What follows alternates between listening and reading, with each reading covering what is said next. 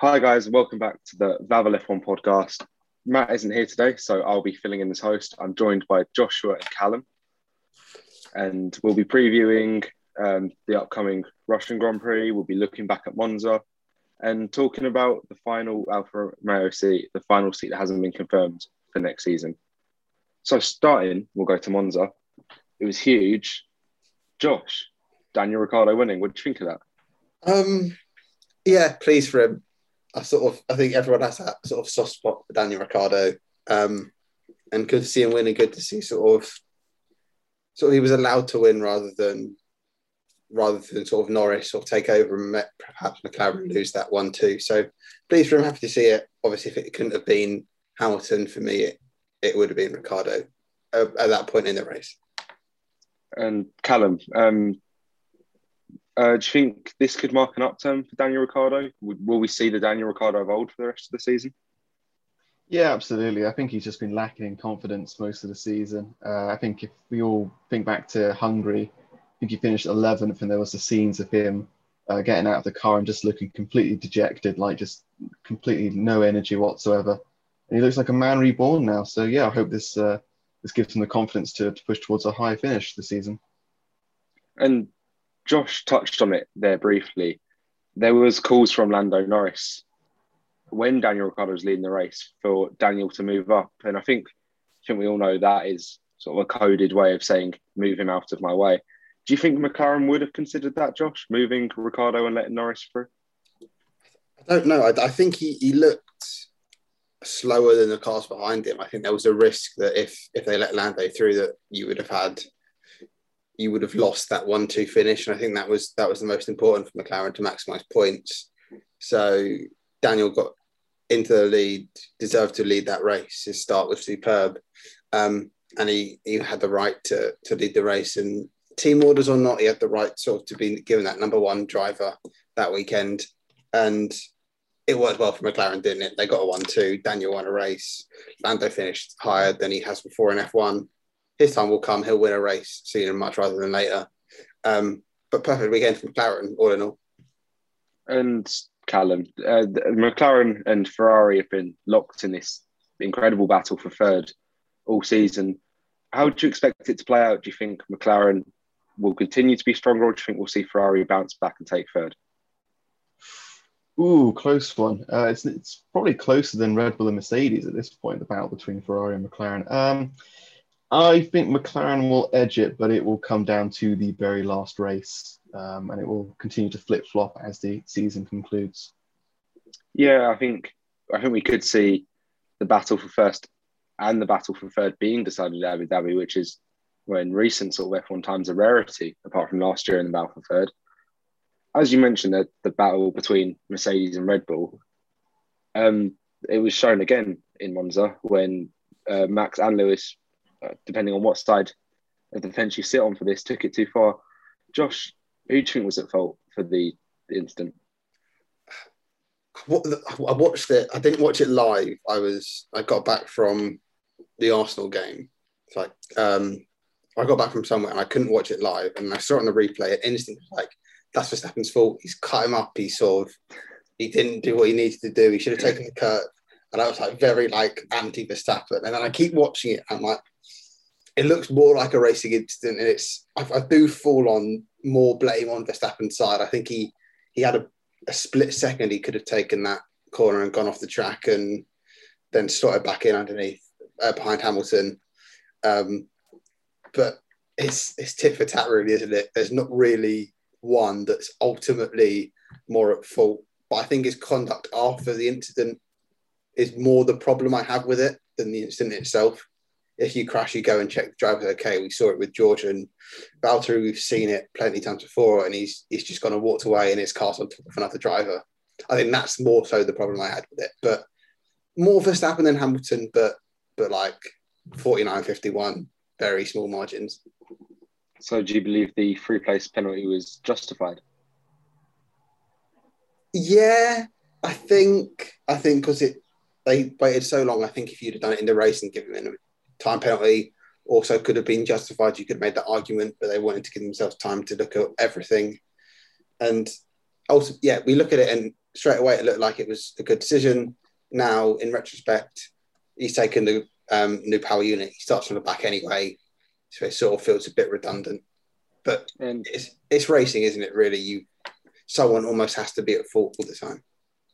and then Callum, what do you think? Uh, was do you agree? Was it more Verstappen's fault or more of a racing incident, or even Hamilton's fault?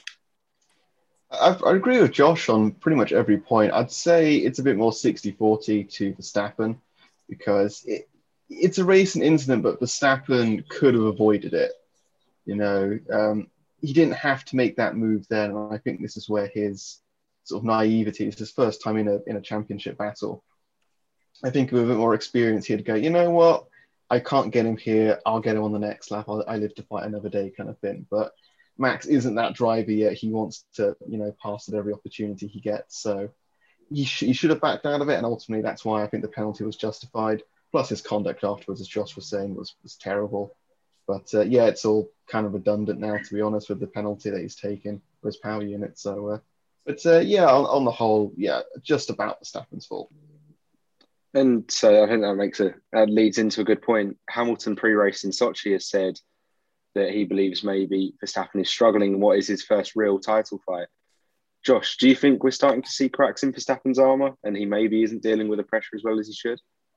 I think potentially almost because there's that expectation on him that he's sort of he's in a good car, sort of the history, the legacy of the name, and it's almost like expected that he's he's challenging and maybe it's getting to him. I'm not sure. He, I think he's just naturally an emotional driver, and you've sort of seen that with some of the stuff he's said and his conduct in the past.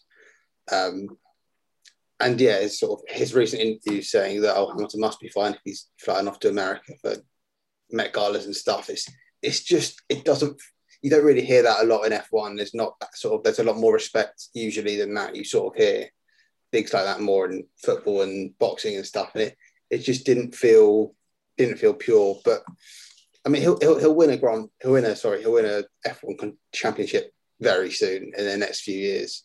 Um, and I think he needs to mature. Maybe it's a slight bit of pressure, but I think it's pressure he's put on himself because he knows how good he is. Yeah. And um, Callum, what do you think? Are cracks showing for Verstappen or do you feel like it's just a small bump in the road and he'll continue to show the form he's shown all season? Uh, you know, I think there are some uh, there are some cracks starting to show, but I mean, you've got to look at how commanding he was uh, the, at the Dutch Grand Prix uh, and in previous Grand Prix this season. I think he's making small mistakes, but he's making them uh, few and far between at the moment. And uh, this this championship battle is going to go to the wire. And to be honest, I have Verstappen favourite at the moment, and I think that this incident he'll learn from, and he'll go, you know what, let's just play play it a bit safer towards the end of the season. Let's just make sure I stay ahead of Lewis and uh, win that championship that he so wants. Yeah, and so switching focus from car 44 to car 77 at Mercedes, Valtteri Bottas, despite putting it on pole, despite winning the sprint race, started from the back of the grid, but ended up on the podium. What, Josh? What did you make of his charge through the field? It's a good drive. It's it's almost a shame to see sort of this coming now. It's confirmed he's leaving because Yeah. if you sort of if this was earlier in the season, he was pretty putting a case forward to be a still be Mercedes driver. I think maybe they would have gone for another year of another year of that, and then when Hamilton's two years contract has got a year left, bring Russell in and then sort of nurture him to take over. Um, but I mean, you're a Mercedes driver in a Mercedes car, you sort of almost expect that level of drive from someone in that position. Not to discount from what he did, it was great. He got on the podium, he much deserved it after a strong weekend. Um, but yeah, it's almost almost sort of free, free for him now, isn't it? He's almost now just got to deliver that constructors title. He's not going to win the championship. That's all that he's really got to do, and he's getting the points consistently, and that's that's the most important thing for Mercedes and Mercedes fans. And Callum, what do you think? Do you think the pressure is off for Bottas now, and maybe we're going to see him have a stronger end to the season than start to the season? Uh, his future's decided. He's got a long-term contract power for Romeo. Do you think maybe he's just going to start enjoying his driving again? Yeah, I think so. Like this, this always seems to happen, doesn't it? Someone confirms they're going to move or they're going to leave the sport, and then they instantly start doing better. So I don't know if it's a psychological thing or it's just a superstitious thing, but uh, No, a fantastic drive in uh, in Monza, and uh, I think he's won the hearts and minds of everyone with uh, the new meme that's been made of him. Not sure if you guys have seen where he's looking back at the incident with uh, with uh, Max and Lewis and then smiling to the camera afterwards, which I've seen uh, scattered over the internet over the last two weeks. So that's been a, a lot of joy as well, I think. Absolutely, absolutely everywhere. Even Mercedes are using it, putting out with green screens, just to try and get people involved with it. Then finally with Monza, we had our second sprint race of the season. Josh, what did you make of the sprint race in Italy? I think it's naughty if it's one off for me. I'm just not. I'm not sold on it. I enjoyed it at Silverstone. I thought it was something different and fresh. Um, I don't know. I just it just didn't really excite me as it did before. I think that's because we've seen it. We know what to expect, and it just ends too soon. So I think 17 laps or whatever it was. It's like, right, we're getting into the good stuff now. I know it's ending, and it was just yeah. sort of a bit like, just just flat. I don't know. I don't know how else to describe it. It just felt a bit flat. I'm not sure it's the way to go. I know. I thought I think it's Alonso's talk about one shot qualifying, which sort of I don't. I think it's an interesting idea. More so, I think it's from the F1 game on the PlayStation and Xbox kind of idea that you get a lap around the track and fastest lap wins, but then it's the same problem. Fastest cars will get the fastest laps. So you'll just sort of see the same thing. It's it's somewhere that needs to be thought about and invested in. I'm not sure the sprint races are the way to go anymore. I was excited for the first one. Now just a bit like meh. Yeah, and Callum, what are your opinions? Do you think sprint races are the way to go for F1? Do you think we should have less races, more races, or is there any alternative? I can't think of a good alternative. I love the idea of reverse grids, but I know there's a lot of opposition to it, and I think rightly so. Uh, I've come to the conclusion I hate the sprint race. It, it doesn't do anything for me. I think it, I think it undermines qualifying. Like uh, Giovinazzi, I think we're going to talk about him later, had a, a really good uh, Friday qualifying and would have started the normal race, I think eighth, and then he ended up sort of being punted out the sprint race early on. I had to start from the back of the grid for the normal race. So it kind of just undermines everything you do in qualifying. Uh, not a fan. I think I think pit stops in F1 make it a lot interesting. It certainly did in, in, in Monza. And I think that when you have a race that stops just short of having any pit stops, then it just doesn't really work for me. No. Yeah, I think it almost needs to be on a separate event. Like it doesn't determine qualifying. It it's we have a quarter race and you get X amount of points and then you have the main event, which is you qualify, then you have the main race on Sunday. I don't know how that logistically would work, but to, to make that the qualifying grid, sort of qualifying everyone loves. No one really loves this. And it sort of, as we said, undermines the whole idea of qualifying that you could have a George Russell or a Giovinazzi sort of who aren't in as good a cars this year sort of do a have a great weekend and get into Q3 and start in the top 10. And then they've now got a race, they get hit, spin out, start for the mating and the back, and it's sort of just their hard work goes like unpaid. It almost needs to be a separate event. You still get championship points to top 10 or whatever, or top five, whatever you want to do. But to, you can't have that set the grid because it's, it's just not, it doesn't, it may take everything out of qualifying no, I, I, I agree. I agree. It does it does take away from the idea of qualifying that you qualify first and then have to spend 17 laps defending. And it does. I, am everyone said oh, sprint racing, more racing, overtaking, but the sprint format encourages, I think, less overtaking. So I think a lot of the top three go, well, I'm happy to start here. I don't want to risk a crash that starts me at the back. But I, I don't see F1 changing it. But moving on, leaving Monza to one side and going back to a man that Callum just mentioned and his drive for next year. Antonio Giovinazzi and that last Alfa Romeo seat. So as we know, Bottas, one of the one of the stars of Monza, confirmed at Alfa Romeo for 2022 on a multi-year deal. It remains to be seen who will join him though. And um, so the first person rumoured, Guan Yu Zhou, F2, currently I'm not mistaken, second in the championship. What do you think of him, Joshua? it's I have to admit I've not paid massive attention to the feeder series or the junior brat series as I probably should. It's a name you hear a lot. Um, it's a name I'm familiar with. There's other names I'm not as familiar with.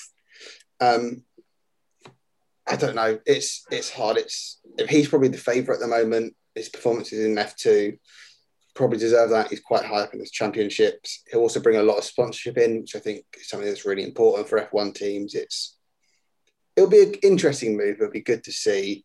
Um, but I think personally there are drivers that may be more deserving.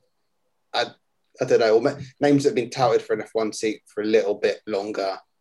Um, that I'm sure we'll come on to that we'd perhaps like to see in the sport more. It's probably fairer than saying more deserving. And Callum, what's your opinion on Guan Yeah, again, like Josh, don't really pay too much attention to F2 or F3, which again, I really should. But uh, no, he, he's, he's the name you hear the most. Um, seems like a great driver. Great to have a Chinese driver on the grid as well. I don't think we've ever had one before. So that'd be quite special uh, if he made the grid. But uh, I mean, there's lots of names floating around at the moment. Uh, so it remains to be seen who will get it, I guess.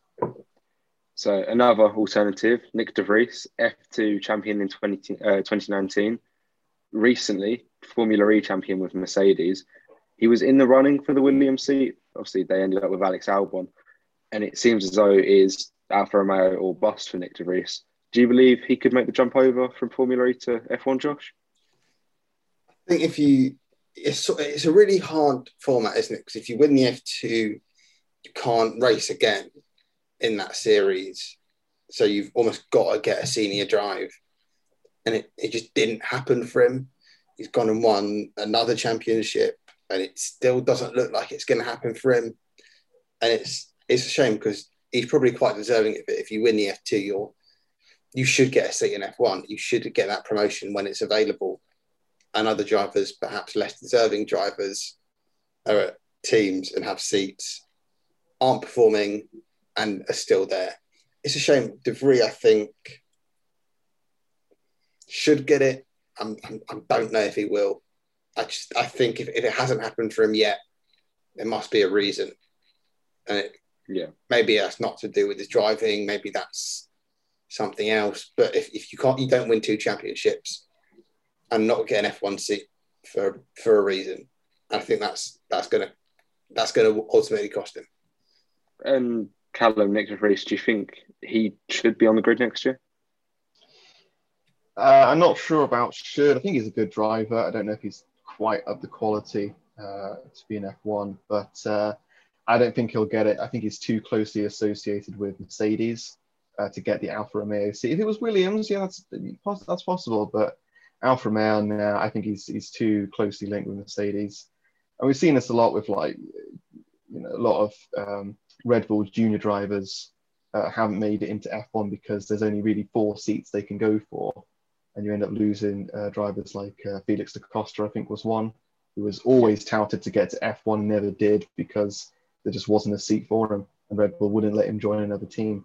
Uh, hence why you've seen drivers like Albon jumping ship from Red Bull to Williams, and um, it was the other one, Esteban Ocon moving from Mercedes to the Renault program just to get a seat in F1. So unless De Vries does that and moves to like the Ferrari side of things to get into Alfa Romeo, but I can't see it happening.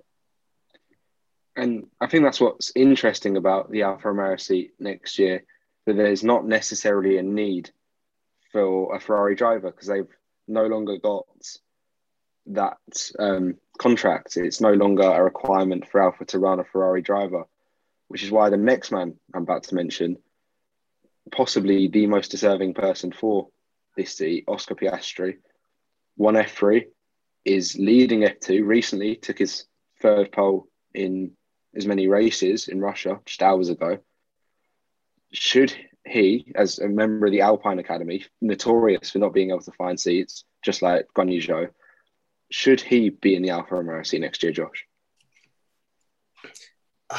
If you're, if, again, like we've said, if I think if you win it, you're the most deserving candidate to take a seat if it's available. Um, and he's going strong. He's doing well. He's leading it.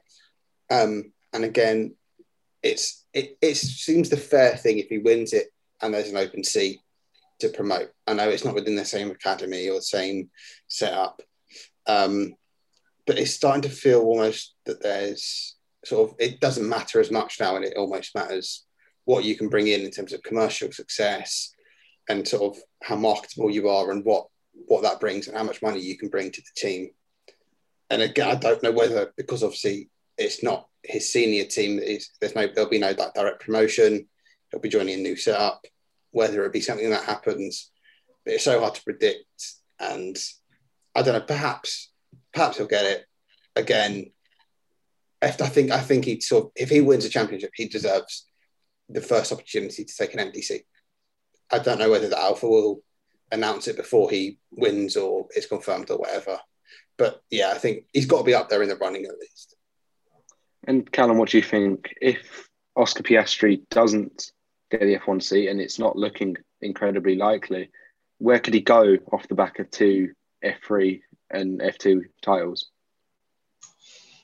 Uh, I would say he should try and get a reserve driver role somewhere. Uh, I don't know what's uh, currently available, but uh, I think that's his best bet. You know, integrate yourself within the team, make friends. You know, do some good testing, uh, and that will always lead to to better things uh, down the road. I think that's what Ocon did.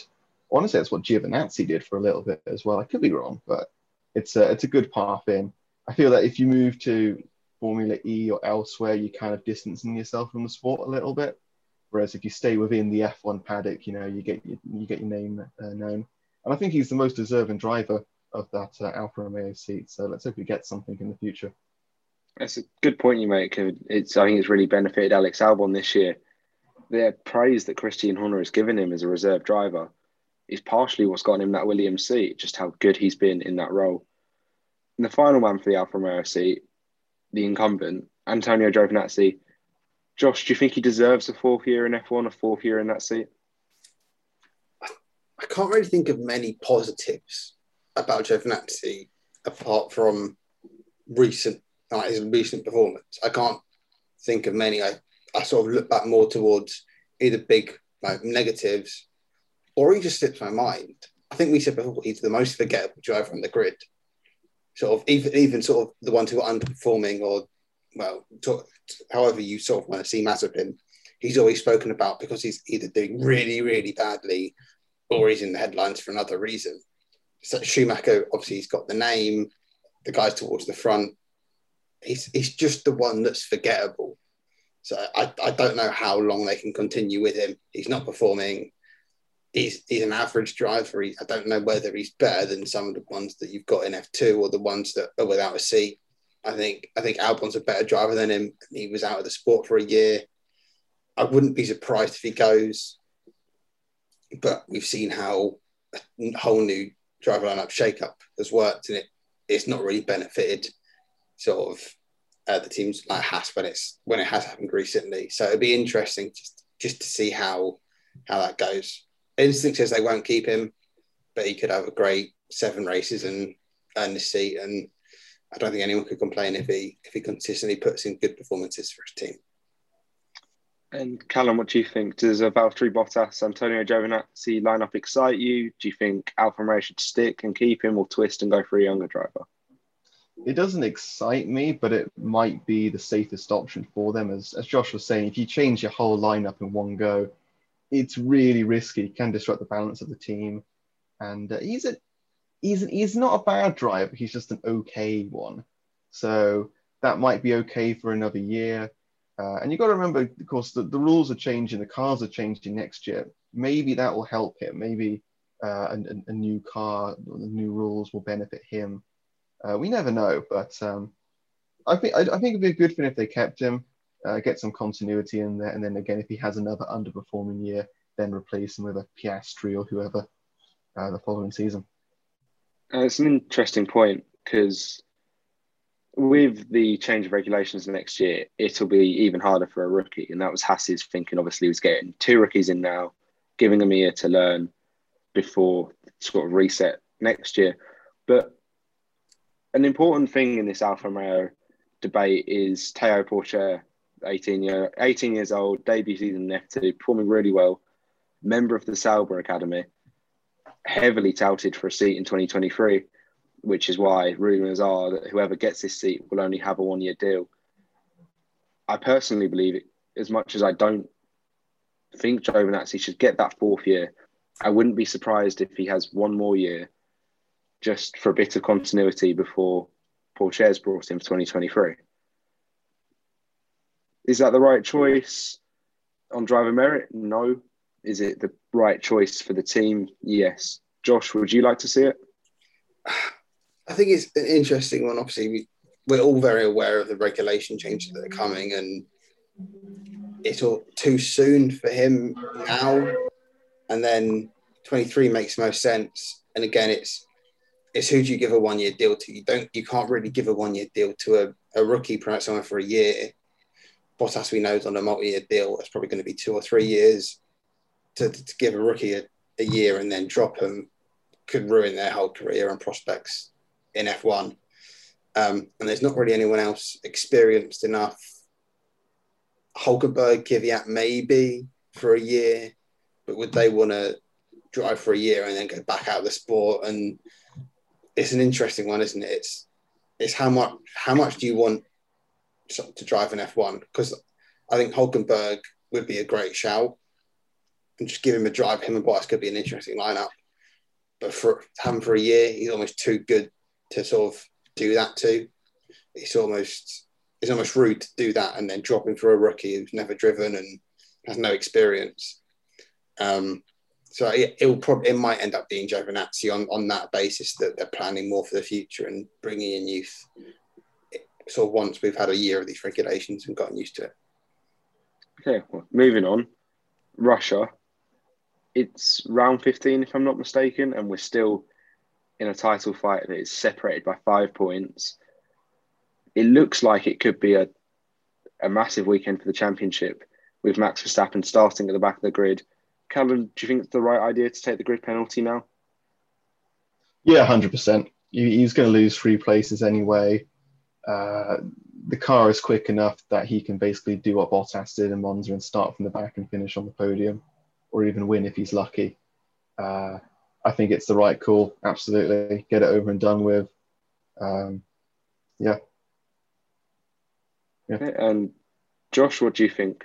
Do you think Verstappen starting at the back has a realistic chance of getting through? Do you think it's the right idea? And how do you think it'll affect the championship? Yeah, we, we sort of touched. He knew he was getting the penalty. This almost sort of takes away that whole sort of controversy of it. It's sort of like, right, we'll take the penalty. We'll take the new power unit. It's going to improve our car. Yeah, we have to start from the back, but we know it can be done. It's a track historically dominated by Mercedes. So we won't win it uh, unless there's some big drama. So, I mean, we'll take the hit and then see where we are.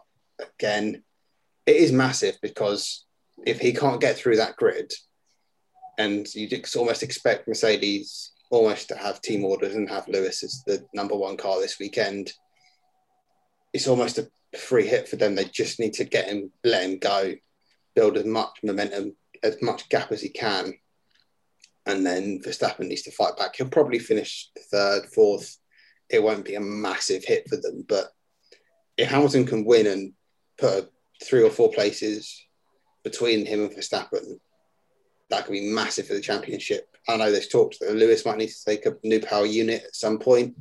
Toto's probably playing a smart game with the media and saying, "Oh, we don't have to; it's an option." Um, but he, he might need to do it if we get to four or five races and he's he's struggling with that car. Um, so yeah, I, it could potentially be huge. We probably won't see an instant between them because they'll be so far apart. Potentially, we don't know how qualifying or rain what qualifying could go if it's rained off. It's meant to be quite a wet weekend. What it it could have huge implications for it, whether that be it takes Hamilton onto his eighth, or whether he struggles and Verstappen fights back, gets third, and cements his lead. It's it, it's potential for a big weekend, but I think the next seven races, A races, have the potential to be to be season defying. And you raise a good point there about wet weather. And this may sound extreme, but we've seen the videos of the paddock flooding. If we were to find ourselves in a situation akin to Belgium, where it doesn't look like we're going to race.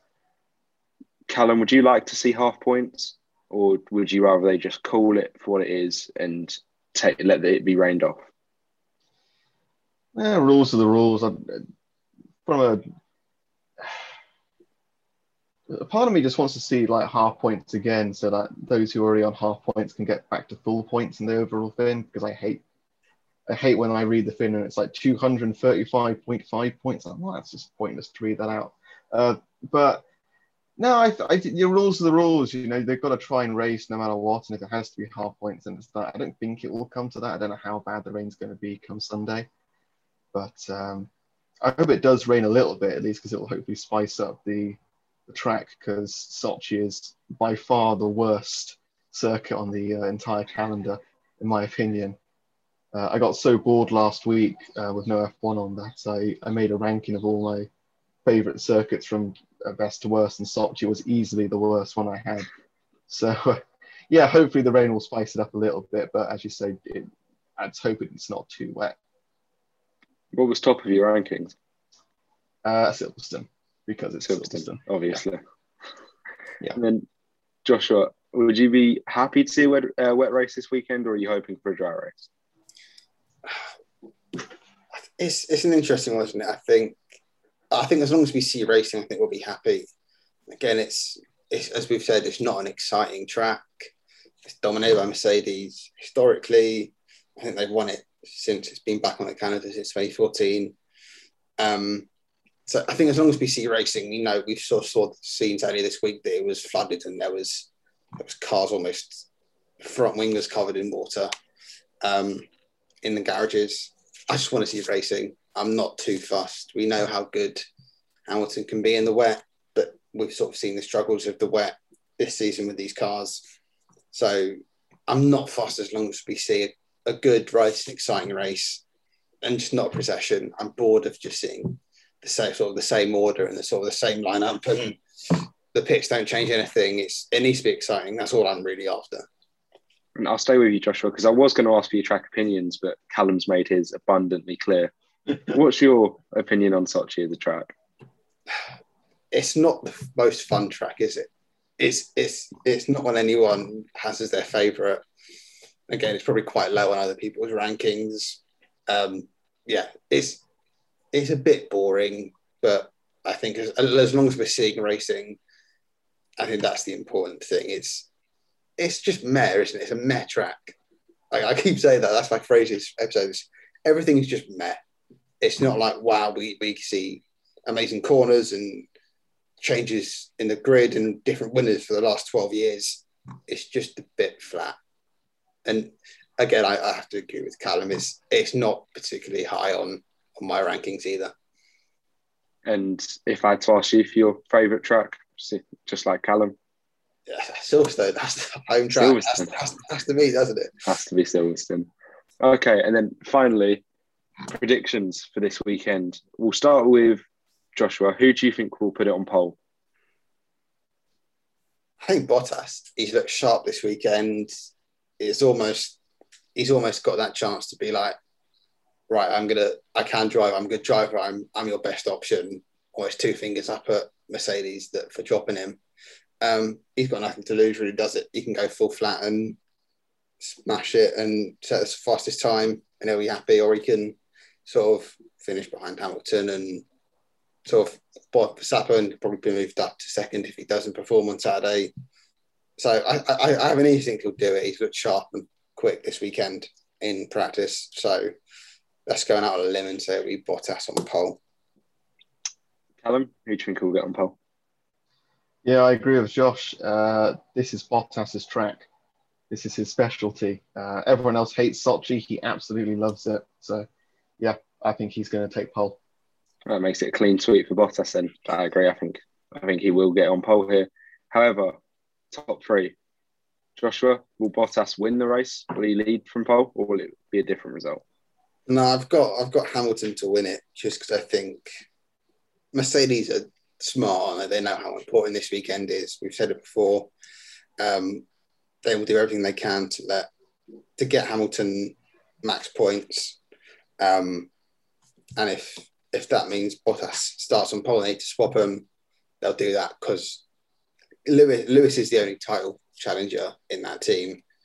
Um, he needs to, and with Verstappen being so far back, he needs to get max points. It, it's it's that or nothing. If he if he doesn't, it's, it's almost game over really. Unless like if Verstappen gets third, he'll still he'll still be getting points on the board, and you, would rather twenty five than eighteen.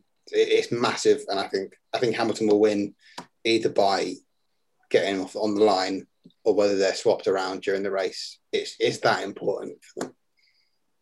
And then, uh, and then yeah, Hamilton win, Bottas second, and Verstappen fights back from twentieth to finish third. Callum, your top three? Uh, snap. Uh, gone exactly the same as Josh. Uh, about halfway through this race, uh, the Mercedes are going to be uh, clear one, two, Bottas, and Hamilton.